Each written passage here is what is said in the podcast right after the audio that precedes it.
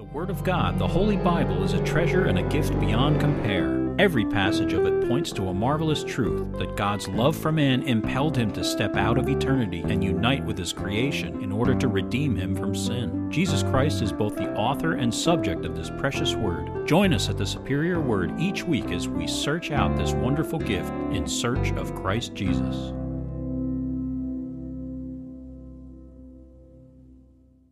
Psalm 41 To the chief musician, a psalm of David. Blessed is he who considers the poor. The Lord will deliver him in time of trouble. The Lord will preserve him and keep him alive, and he will be blessed on the earth. You will not deliver him to the will of his enemies. The Lord will strengthen him on his bed of illness. You will sustain him on his sick bed. I said, Lord, be merciful to me. Heal my soul, for I have sinned against you. My enemies speak evil of me. When will he die and his name perish? And if he comes to see me, he speaks lies. His heart gathers iniquity to itself. When he goes out, he tells it. All who hate me whisper together against me. Against me they devise my hurt. An evil disease, they say, clings to him. And now that he lies down, he will rise up no more. Even my own familiar friend in whom I trusted, who ate my bread, has lifted up his heel against me. But you, O Lord, be merciful to me and raise me up that I may repay them. By this I know that you are well pleased with me, because my enemy does not triumph over me. As for me, you uphold me in my integrity and set me before your face forever. Blessed be the Lord God of Israel from everlasting to everlasting. Amen and amen. We have a sermon today out of Exodus 35. it's verses 20 through 35. Verse 20 And all the congregation of the children of Israel departed from the presence of Moses. Then everyone came whose heart was stirred, and everyone whose spirit was willing, and they brought the Lord's offering for the work of the tabernacle of meeting, for all its service, and for the holy garments. They came, both men and women, as many as had will, a willing heart, and brought earrings and nose rings, rings and necklaces, all jewelry of gold, that is, every man who made an offering of gold to the Lord. And every man with whom was found blue, purple, and scarlet thread, fine linen, and goat's hair, red skins of rams and badger skins brought them. Everyone who offered an offering of silver or bronze brought the Lord's offering, and everyone with whom was found acacia wood for any work of the service brought it. All the women who were gifted artisans spun yarn with their hands and brought what they had spun of the blue, purple, and scarlet and fine linen. And all the women whose hearts stirred with wisdom spun yarn of goat's hair. The rulers brought onyx stones, and the stones to be set in the ephod and in the breastplate, and spices and oil for the light, for the anointing oil, and for the sweet incense. The children of Israel brought a freewill offering to the Lord, all the men and women whose hearts were willing to bring material for all kinds of work which the Lord, by the hand of Moses, had commanded to be done. And Moses said to the children of Israel, See, the Lord has called by name Bezalel, the son of Uri, the son of Hur, of the tribe of Judah and he has filled him with the Spirit of God and wisdom and understanding and knowledge and all manner of workmanship, to design artistic works, to work in gold and silver and bronze, and cutting jewels for setting and carving wood, and to work in all manner of artistic workmanship. And he has put in his heart the ability to teach in him and Aholiab, the son of Ahisamach of the tribe of Dan. He has filled them with skill to do all manner of work of the engraver and the designer and the tapestry maker in blue, purple, and scarlet thread and fine linen, and of the weaver, those who do every work, and those who design artistic works. If you travel around America, especially in the older sections where people moved to and settled, there's one thing that you will find of particular note. Normally, right in the center of the original town that was settled, there is a church building. It is where everything else radiates out from. We have a place that we go to in Massachusetts every year. My father goes up there, right in the middle of the town. That's where the church is. Further, this is usually the oldest building in the town, or it was built right at the same time as the other oldest buildings. In other words, the people came together to form a community, and while they were still either building their own houses or while they were still living in wagons and tents, they set about to build the house of God where they could meet, worship, marry, bury their dead, and be instructed by the man de- designated or elected by them to lead them in the pursuit of God. In ancient Israel, Moses was that man.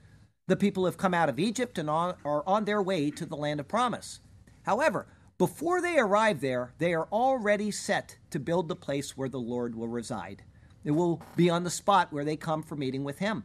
It will be right in their midst, and everything else will radiate out from that spot. When the people finally get to the land of promise, the tabernacle will be set up, and it will be the focal point of the land for many, many years, even until the time of King David. He will begin to prepare for the building of a temple, and his son Solomon will be the one to build it. But until then, this tabernacle will be the continuous reminder of the presence of the Lord living among them. It's a sad thought that we no longer set out to establish new communities with a central focus on the Lord.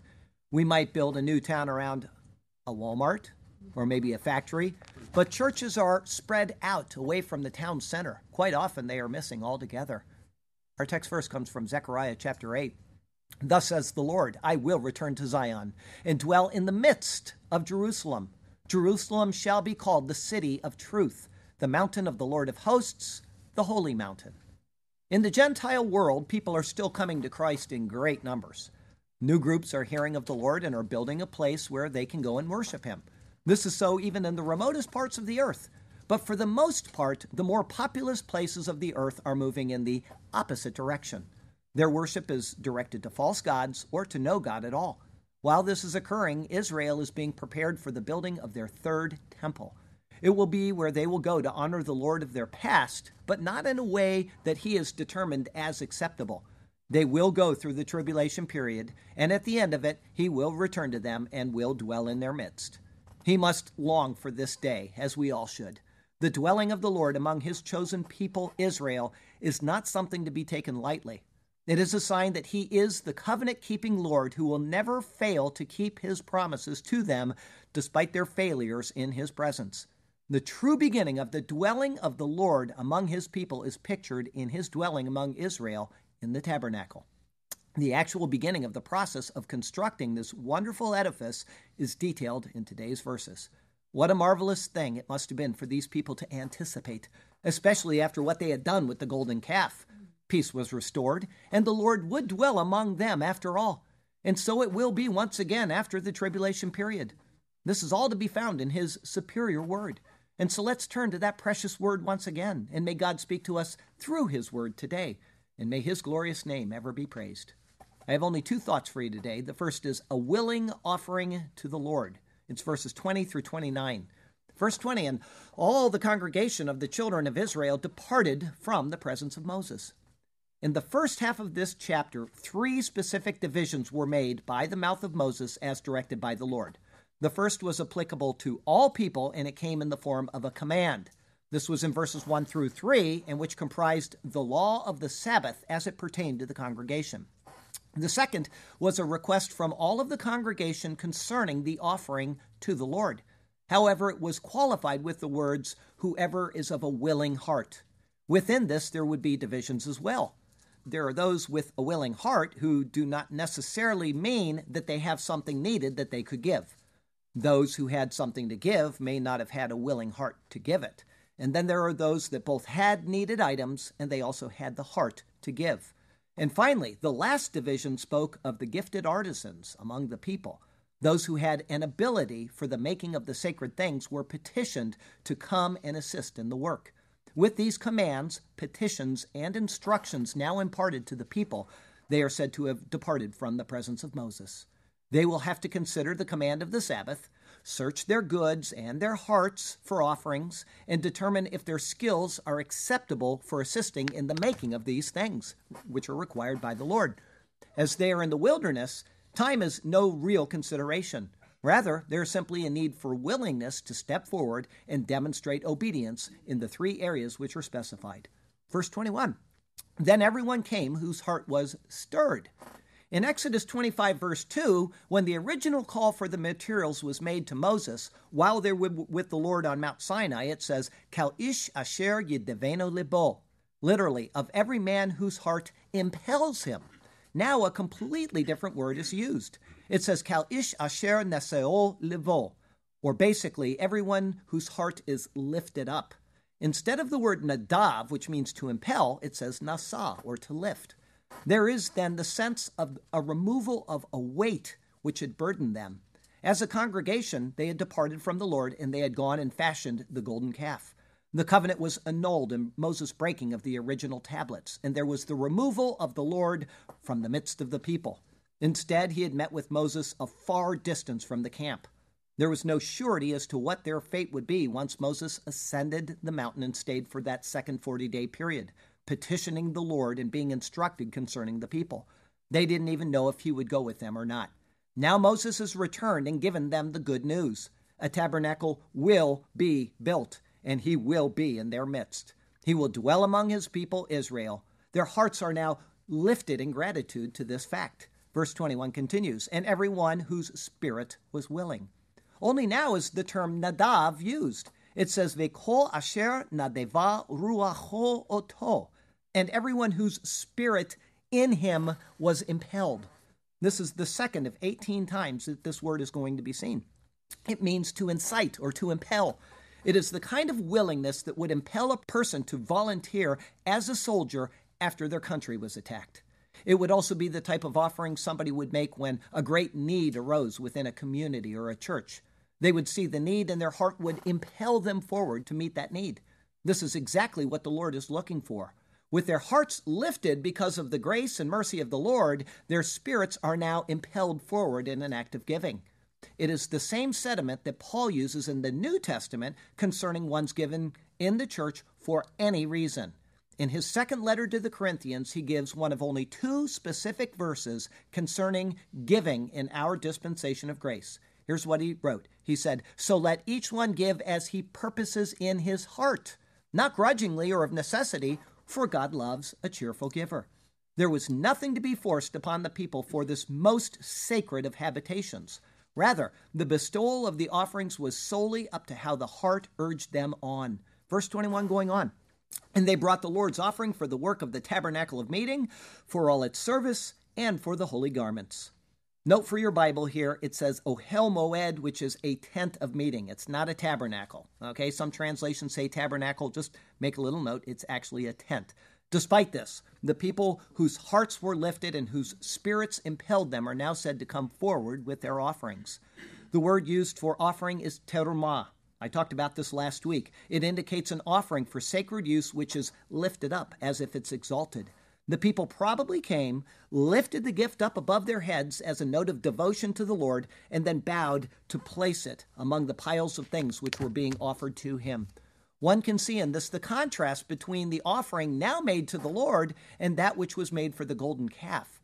At that time, Aaron told the people to break off their earrings, using a word which nearly implied violence. Now they humbly bring a terumah, which is accompanied by a lifted heart and a willing soul. Verse 22 They came, both men and women, as many as had a willing heart. Now, in this verse, the heart is described as nadav, or impelled to give. They first needed to have their hearts lifted.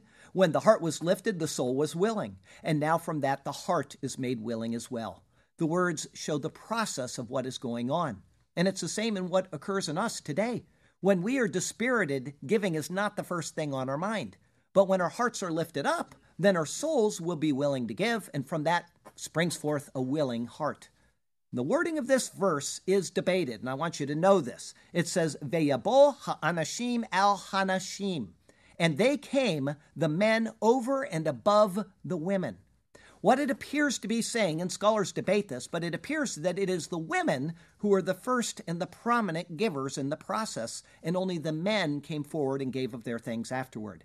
If so, it would follow the normal pattern of these things, where ladies are more disposed to giving than men. But their example prompted the men on to giving as well.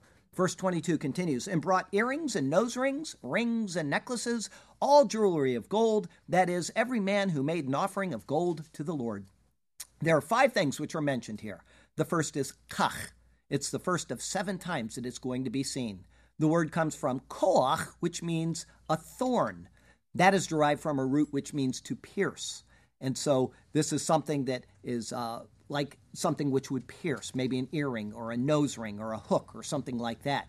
It is used in Ezekiel 38 in this way it says, I will turn you around and put hooks in your jaws and lead you out. with all your army, horses and horsemen, all splendidly clothed, the great company with bucklers and shields, all of them handling swords. So it's something that pierces. The next is Nezem. These are the same as the earrings mentioned in Exodus 32 when Aaron asked to break off their, their earrings and give them for the golden calf. Next are tabaat, or rings. This comes from another word, taba, which means to sink. This then gives the idea of a signet, which is sunk into clay or into wax in order to make a seal. And from that comes the idea of any ring. It is the same word used to describe the rings which are on the ark, the table of showbread, and the other things which were to be made, and then they inserted the poles to carry it. Same word. Next is mentioned kumaz. This is the first of only two times that it's going to be seen. It isn't sure what it means, but maybe a golden ornament or perhaps a bracelet. It comes from an unused root meaning to store away. And so it's probably some type of jewelry or item that is kept stored away, or it could even be used as something which stores things away. They're just not sure.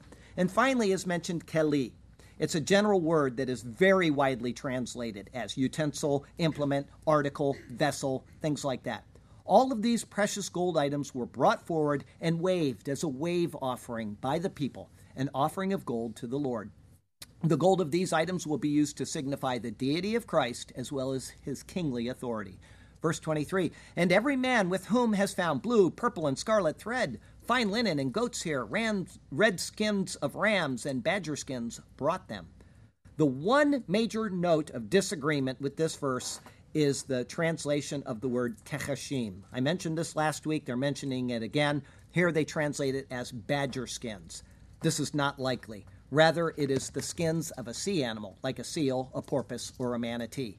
Older versions of the Bible made a guess as to what techashim means, and they didn't make a very good guess. Each of these was previously mentioned, and each detail of them was precisely seen to picture the person and work of Christ. The blood signifies the law, the purple royalty, scarlet pictures war, blood, and or judgment, fine linen symbolizes righteousness, Goat's hair signifies an awareness of sin and that it will be punished.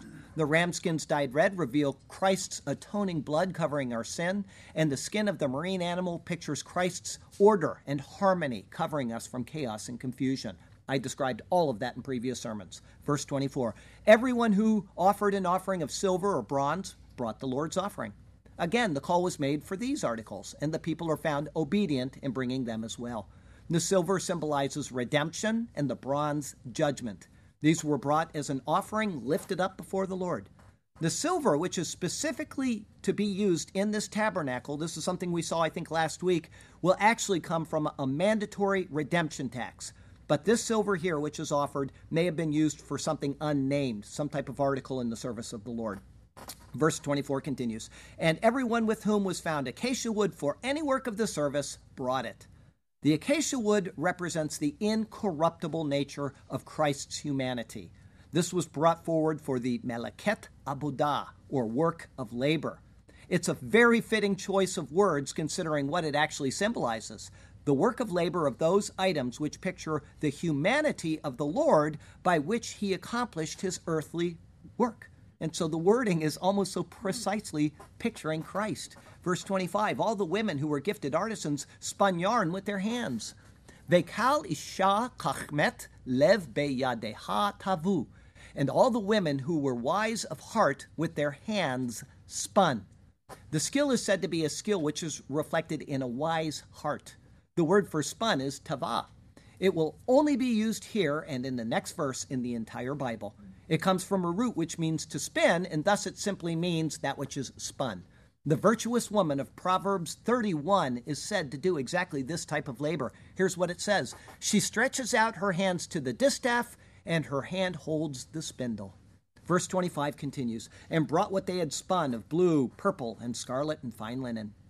The process of making yarn would be very simple, just as described in the Proverbs. It was probably done by the use of a wheel and a spindle, and either with or without a distaff. Once the yarn was spun of the various dyes, or if it was simply made into white fine linen, then it was brought forward as their offering. Verse 26 And all the women whose hearts stirred with wisdom spun yarn of goat's hair. This verse is translated in one of two ways. They're very close, but I want to give them both to you.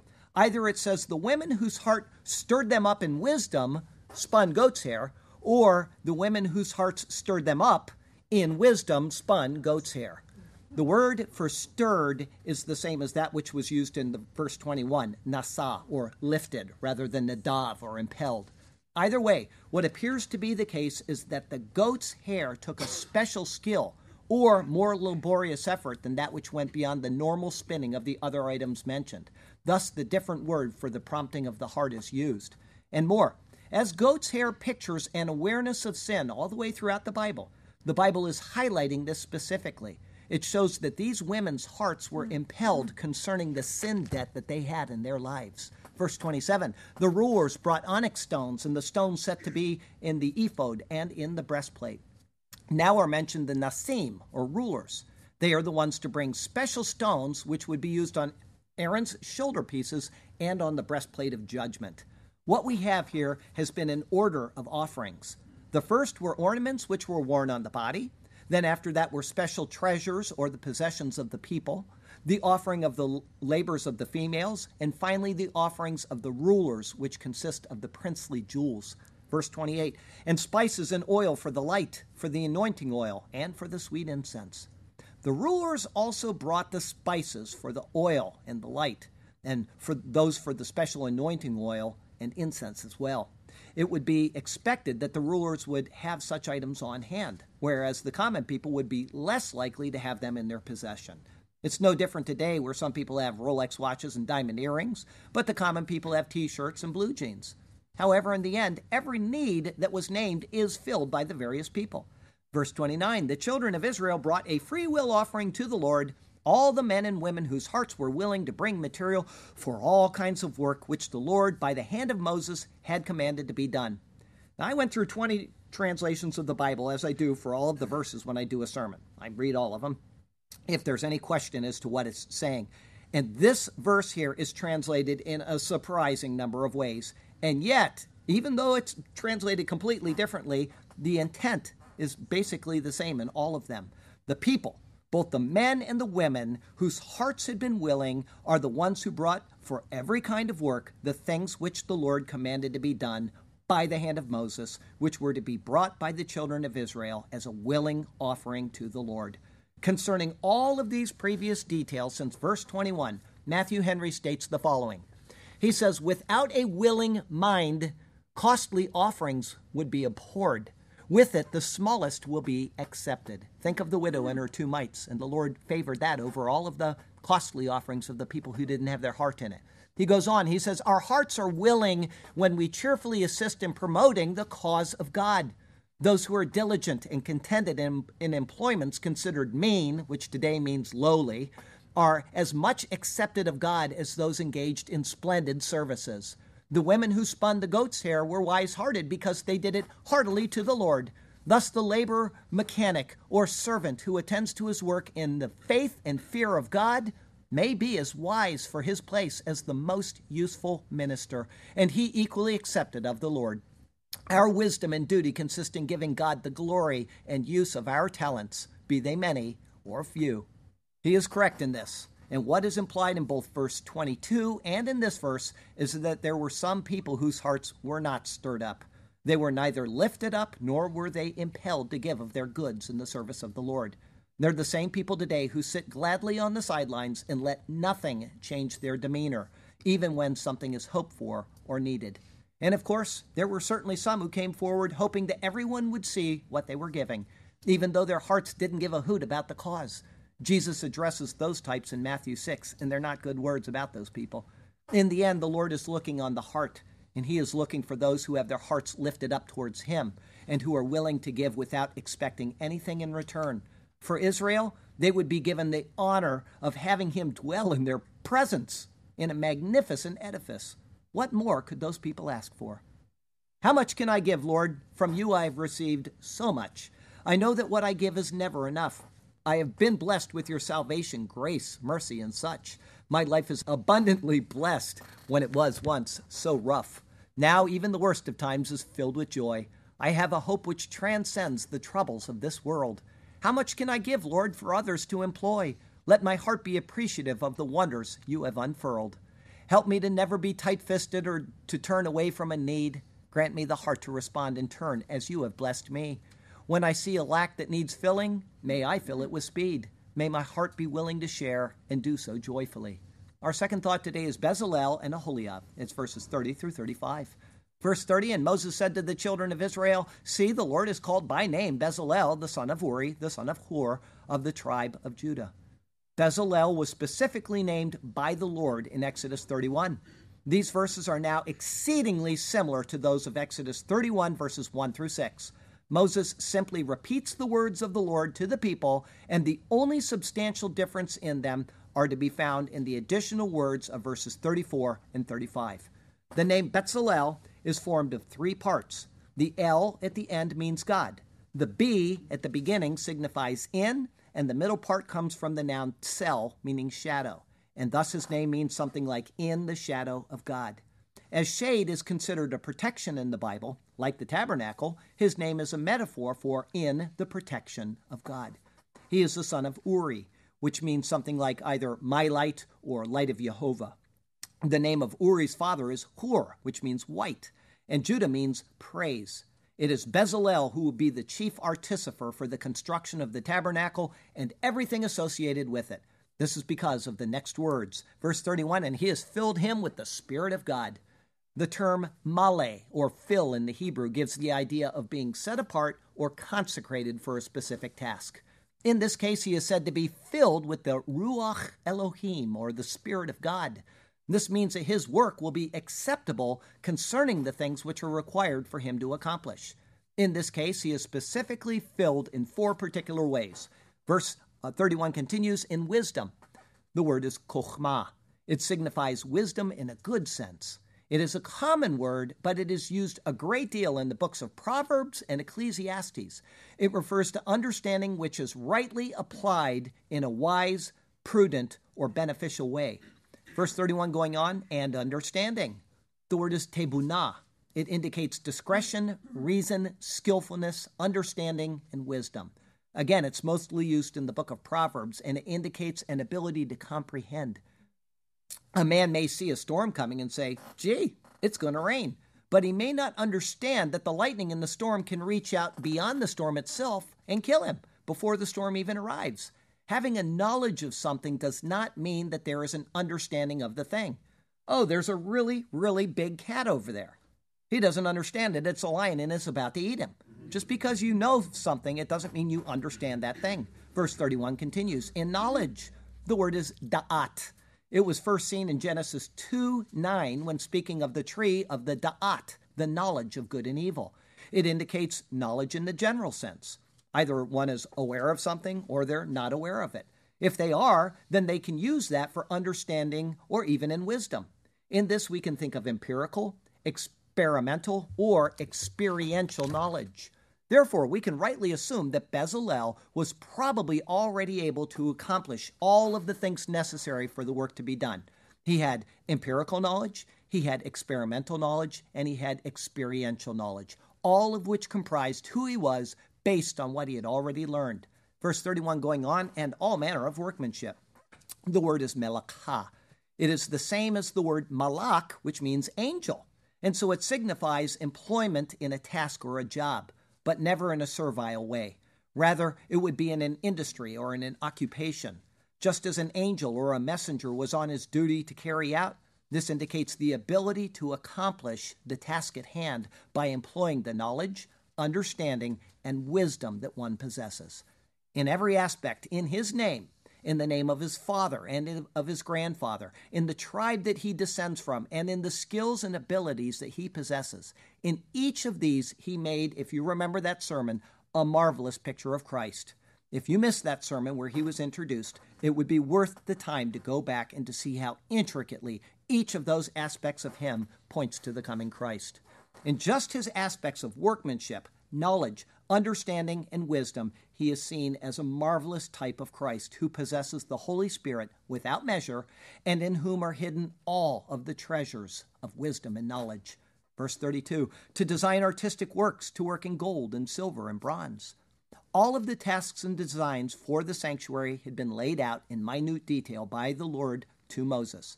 It would be Bezalel who would be in charge of carrying out the work. The designs which needed to be made, the gold that needed to be shaped, the silver which needed to be refined and poured into molds or beaten into implements, and the bronze which was needed to be formed as necessary. All of it required the work of a master craftsman. Bezalel was selected for the task. He was capable of seeing it to its completion. The Lord knew him and his capabilities, and he was selected as the perfect artificer for the job and the perfect picture of Christ to come. But the tasks thus far mentioned are not the total of his abilities. He could do even more. Verse 33 in cutting jewels for setting, in carving wood, and to work in all manner of artistic workmanship. The word for both cutting and carving in this verse is the same word. In other words, the stones to be cut and the wood to be carved uses the same rare word, haroshet. In this noun form, it is found only here and in Exodus 31, verse 5, when Bezalel was first introduced. It indicates mechanical work, such as carved or cut. Verse 34, and he has put in his heart the ability to teach. These words are not a part of what was originally recorded in Exodus 31. Not only would Bezalel have the abilities to form everything necessary to build the edifice and its implements, but he would also have the ability to teach. What he could do was not limited to him, but he would be an instructor of others who would participate in the process until its completion. And this is true with another person as well. Verse 34 going on, in him and Aholiab, the son of Ahisamach of the tribe of Dan.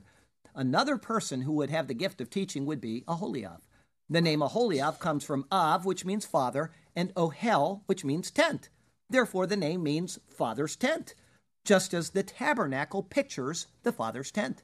He is the son of Ahisamach, which means my brother has supported. And finally, he is from the tribe of Dan, which means judge. Again, like Bezalel, everything about him points to Christ. If you don't remember that, go back and watch that sermon again. Verse 35, our last verse of the day.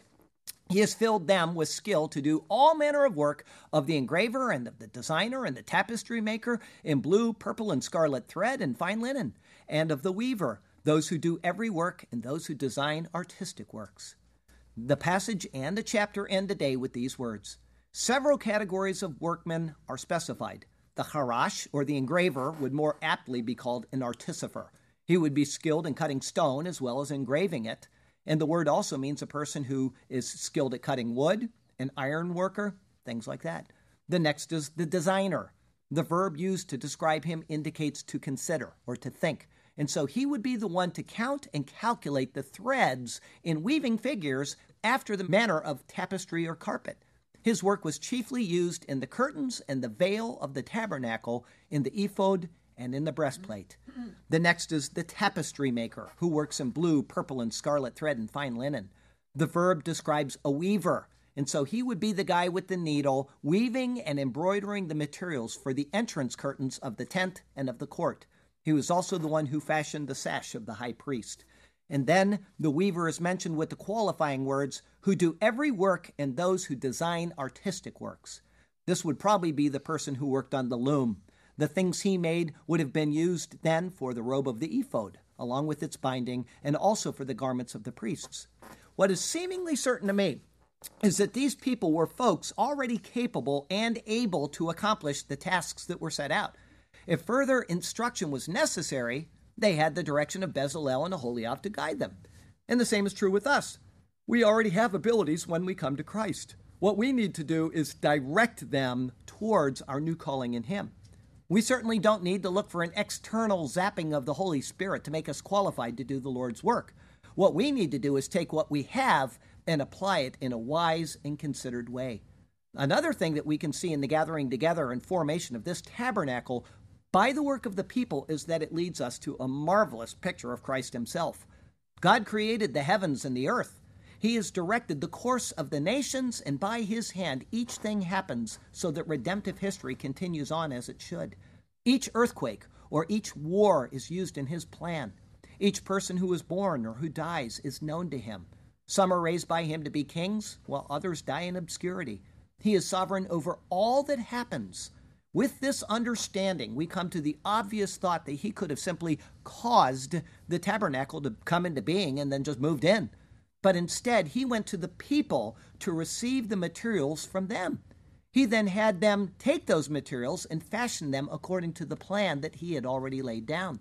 The people who did the work were already known to him and were used by him to bring the thing into existence in the form that he determined.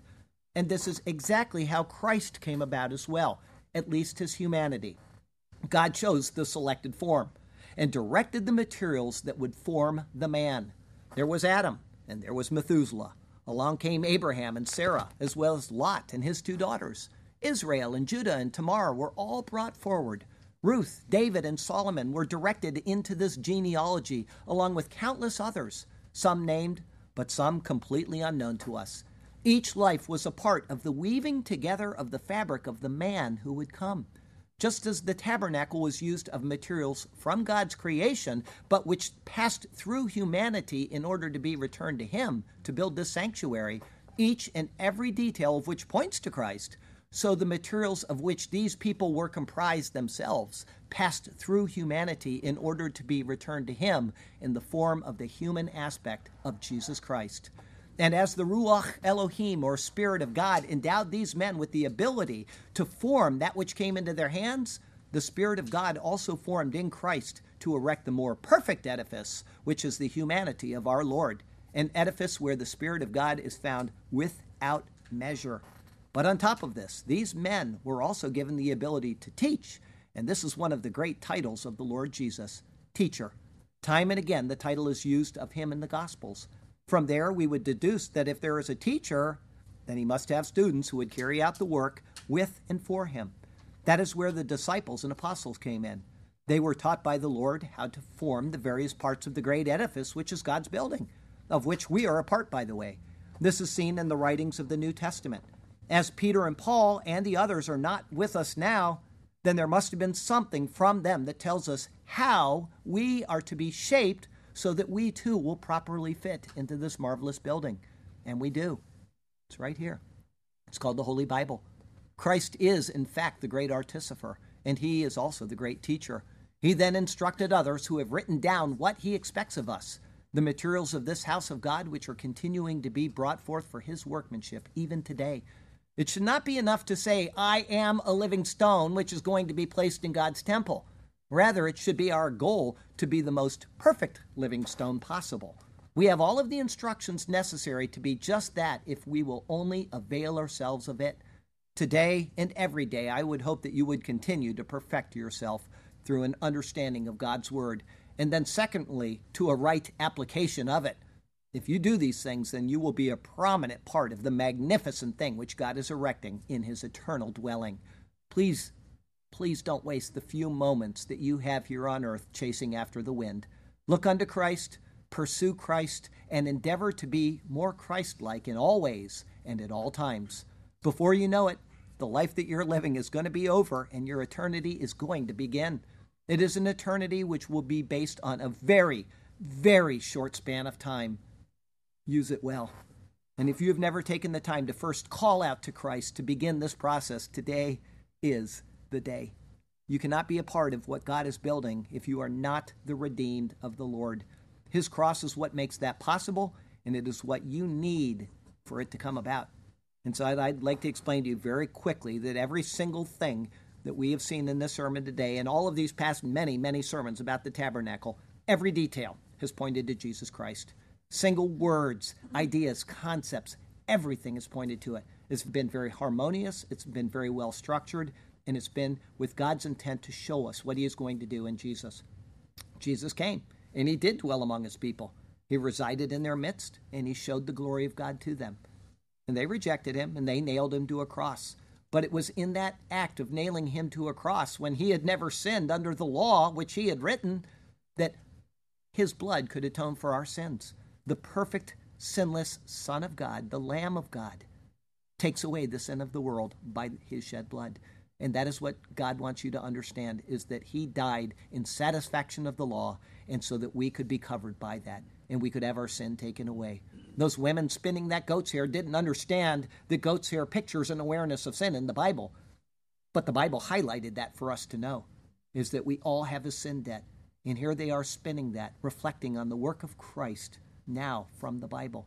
And that's what he did for us. He's shown us an awareness of sin. He's been willing to take away that sin through his shed blood, and he's willing to cover it, just like the ram skins dyed red, his blood covering our sin, covering the tabernacle in which he'd resided for so many thousands of years. All of these things point to Christ, and it's simply calling out to say the very simple message that if you are willing to receive Jesus Christ as your Lord and Savior, if you're willing to believe that He can take away your sin, that He will, and if you believe in your heart that God raised Him from the dead, Paul says that you will be saved. So please, if you've never done that today, I would ask you to do it. Call on Jesus, allow Him to change you from the inside out and to mold you into that perfect stone which He is building. He's taking us as living stones and putting us into a tabernacle or a tent or a dwelling place where He will reside forever. And you can be a part of it through Jesus Christ. Our closing verse today comes from Ephesians chapter 2, it's verses 19 through 22. Now, therefore, you are no longer strangers and foreigners speaking to the Gentile people of the world, but fellow citizens with the saints and members of the household of God, having been built on the foundation of the apostles and prophets, Jesus Christ himself being the chief cornerstone, in whom the whole building, being fitted together, grows into a holy temple in the Lord, in whom you also are being built together for a dwelling place of God in the Spirit. Wonderful stuff there. Next week, we've got uh, Exodus 36. This is going to be the longest number of verses that I've ever preached on in my life 36, 1 through 38, the entire chapter. Every need will be met in this proffering. It's entitled The People's Offering. That'll be our 99th Exodus sermon. Now, I'll tell you that the Lord has you exactly where He wants you. He has a good plan and a purpose for you. And even if a deep ocean lies ahead of you, He can part the waters, He can lead you through it right on dry ground. And so follow Him and trust Him and He will do marvelous things for you and through you. All right? Heavenly Father, we thank you so much for the chance to preach on these verses. We thank you that uh, every detail points to Christ and that we're being reminded of some things that were told in the past, and we also uh, have a chance to uh, uh see a few new things inserted here as well that point to Jesus and to show us how the building of the tabernacle itself actually pictures the coming of Christ through humanity. You created everything, and yet everything passes through humanity and winds up right back to you, the Lord of creation. You built a human form, and then you stepped into it, fully God and fully man. How wonderful you are to do these things for us. Lord God, we just love you, we praise you, we exalt you, and we do it in Jesus' beautiful name. Amen. Okay, this isn't a very long poem today. Next week you'll need a pillow for that one, but uh, we got it's called Offerings and Artisans. And all the congregation of the children of Israel departed from the presence of Moses after the things he did tell. Then everyone came whose heart was stirred, and everyone whose spirit was willing, not as if competing, and they brought the Lord's offering for the work of the tabernacle of meeting, for all its service, and for the holy garments too, fulfilling each need as requested to do. They came, both men and women, as many as had a willing heart, and brought earrings and nose rings, rings and necklaces. This was a great start all jewelry of gold, that is, according to this word, every man who made an offering of gold to the Lord. And every man who, with whom was found blue, purple, and scarlet thread, fine linen, and goat's hair, which did abound, red skins of rams and badger skins, brought them, as is said. Everyone who brought an offering of silver or bronze brought the Lord's offering, and everyone with whom was found acacia wood for any work of the service brought it as their proffering. All the women who were gifted artisans spun yarn with their hands, and brought what they had spun of blue, purple, and scarlet and fine linen. They brought the work that they had done. And all the women whose hearts stirred with wisdom spun yarns, yarn of goat's hair according to the word. The rulers brought onyx stones, as was right, and the stones to be set in the ephod and in the breastplate, and spices and oil for the light, for the anointing oil, and for the sweet incense. The offering was great. The children of Israel brought a free will offering to the Lord, all the men and women whose hearts were willing to bring material for all kinds of work according to the word, which the Lord by Moses' hand was to be done at his command. And Moses said to the children of Israel, See, the Lord is called by name Bezalel, the son of Uri, the son of Hur of the tribe of Judah, and he has filled him with the Spirit of God, in wisdom and understanding, in knowledge, in all manner of workmanship, ability so broad, to design artistic works as was understood, to work in gold and silver and bronze too, in cutting jewel for setting and carving wood, and to work in all manner of artistic workmanship they were to do. And he has put in his heart the ability to teach each man in him and Aholiab, the son of Ahisamach of the tribe of Dan. He has filled them to do all manner with skill of work of the engraver and the designer and the tapestry maker according to his will. In blue, purple, and scarlet thread, and fine linen, and of the weaver as well, those who do every work, and those who design artistic works, as the account does tell. Lord God, help us to learn from your word. May we give willingly of ourselves and of what we possess. Let us be thankful and thus glorify our Lord, who has beautifully fashioned what was once such a mess. May the lives that we lead be comparable to what he has done. May we live for him, following in the life he lived for us. His perfect life was lived, and through victory it was won. Help us, O God, to emulate our marvelous Lord Jesus. Yes, O God, and to you we shall forever sing out our praise, and to you we shall come with these offerings for eternal days. Hallelujah and amen. One more qu- quick prayer, Lord. We want to thank you for Joan, who is uh, having her birthday in another day, and we just thank you so much for that. What a what an honor it is to know her and to share in life with her. We ask that you bless her in the year ahead, and Jay as well. And thank you so much that Gail is in our presence and she's healthy and happy and uh, doing well. We thank you for that. Thank you for Scott's humble heart and his love for his wife. And uh, Lord, thank you for all the good things you blessed us with. Thank you for a really happy election season this year. We're uh, we're thankful for that. That we have a reprieve and we have a chance to turn things around. How good you are to us. We love you and we praise you in Jesus' name. Amen.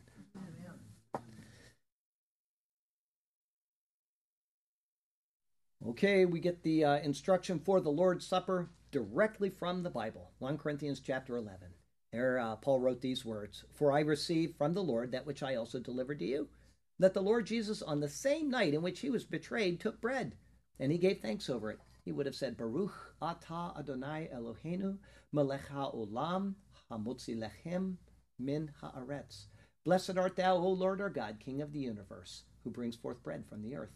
And he broke it, and he said, Take and eat. This is my body, which is broken for you. Do this in remembrance of me. In the same manner, he also took the cup after supper, and he would have blessed us as well. Baruch atah Adonai Eloheinu, melech ha'olam, borei peri hagafen. Blessed art thou, O Lord our God, King of the universe, creator of the fruit of the vine. This cup is the new covenant in my blood.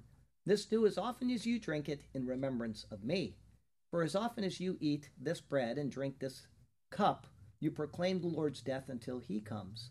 Therefore, whoever eats this bread or drinks this cup of the Lord in an unworthy manner will be guilty of the body and the blood of the Lord. But let a man examine himself, and so let him eat of the bread and drink of the cup.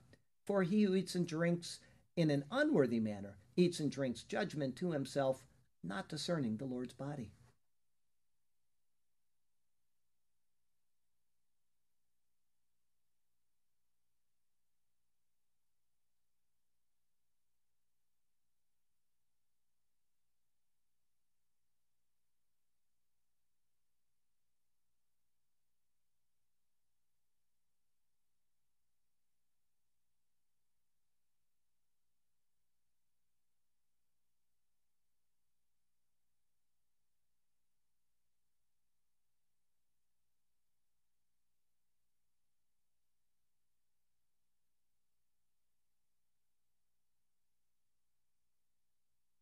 The body and the blood of the Lord Jesus Christ.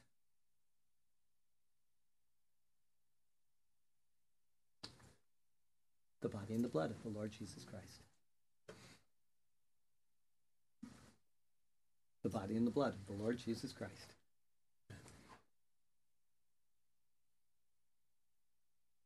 The body and the blood of the Lord Jesus Christ.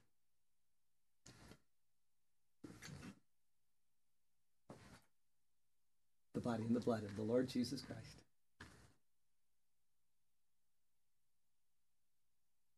The body and the blood of the Lord Jesus Christ. The body and the blood of the Lord Jesus Christ.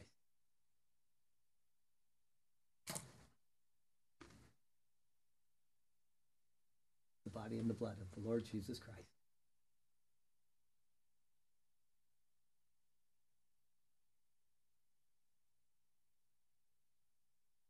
Body and the blood of the Lord Jesus Christ.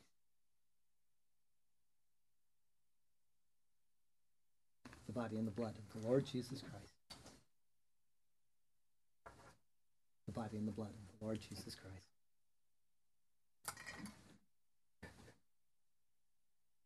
The body and the blood of the Lord Jesus Christ.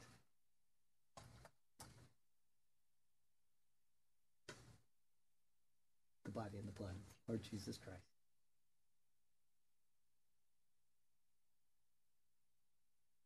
The body and the blood of the Lord Jesus Christ.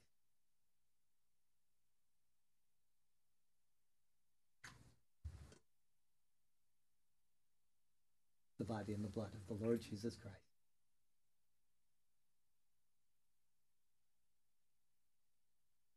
The body and the blood of the Lord Jesus. The body and the blood of the Lord Jesus Christ. The body and the blood of the Lord Jesus Christ.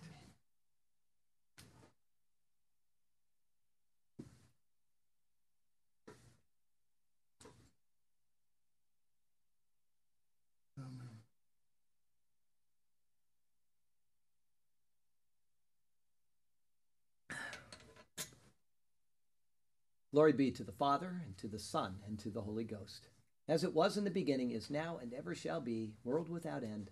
Amen. Amen. Heavenly Father, one more time, we thank you for all the blessings of this life. How good you are to us. Thank you for this really precious weather you've given us. What a relief from the heat of the summer. Everything is so beautiful. Everything is just green and wonderful, and we thank you for it.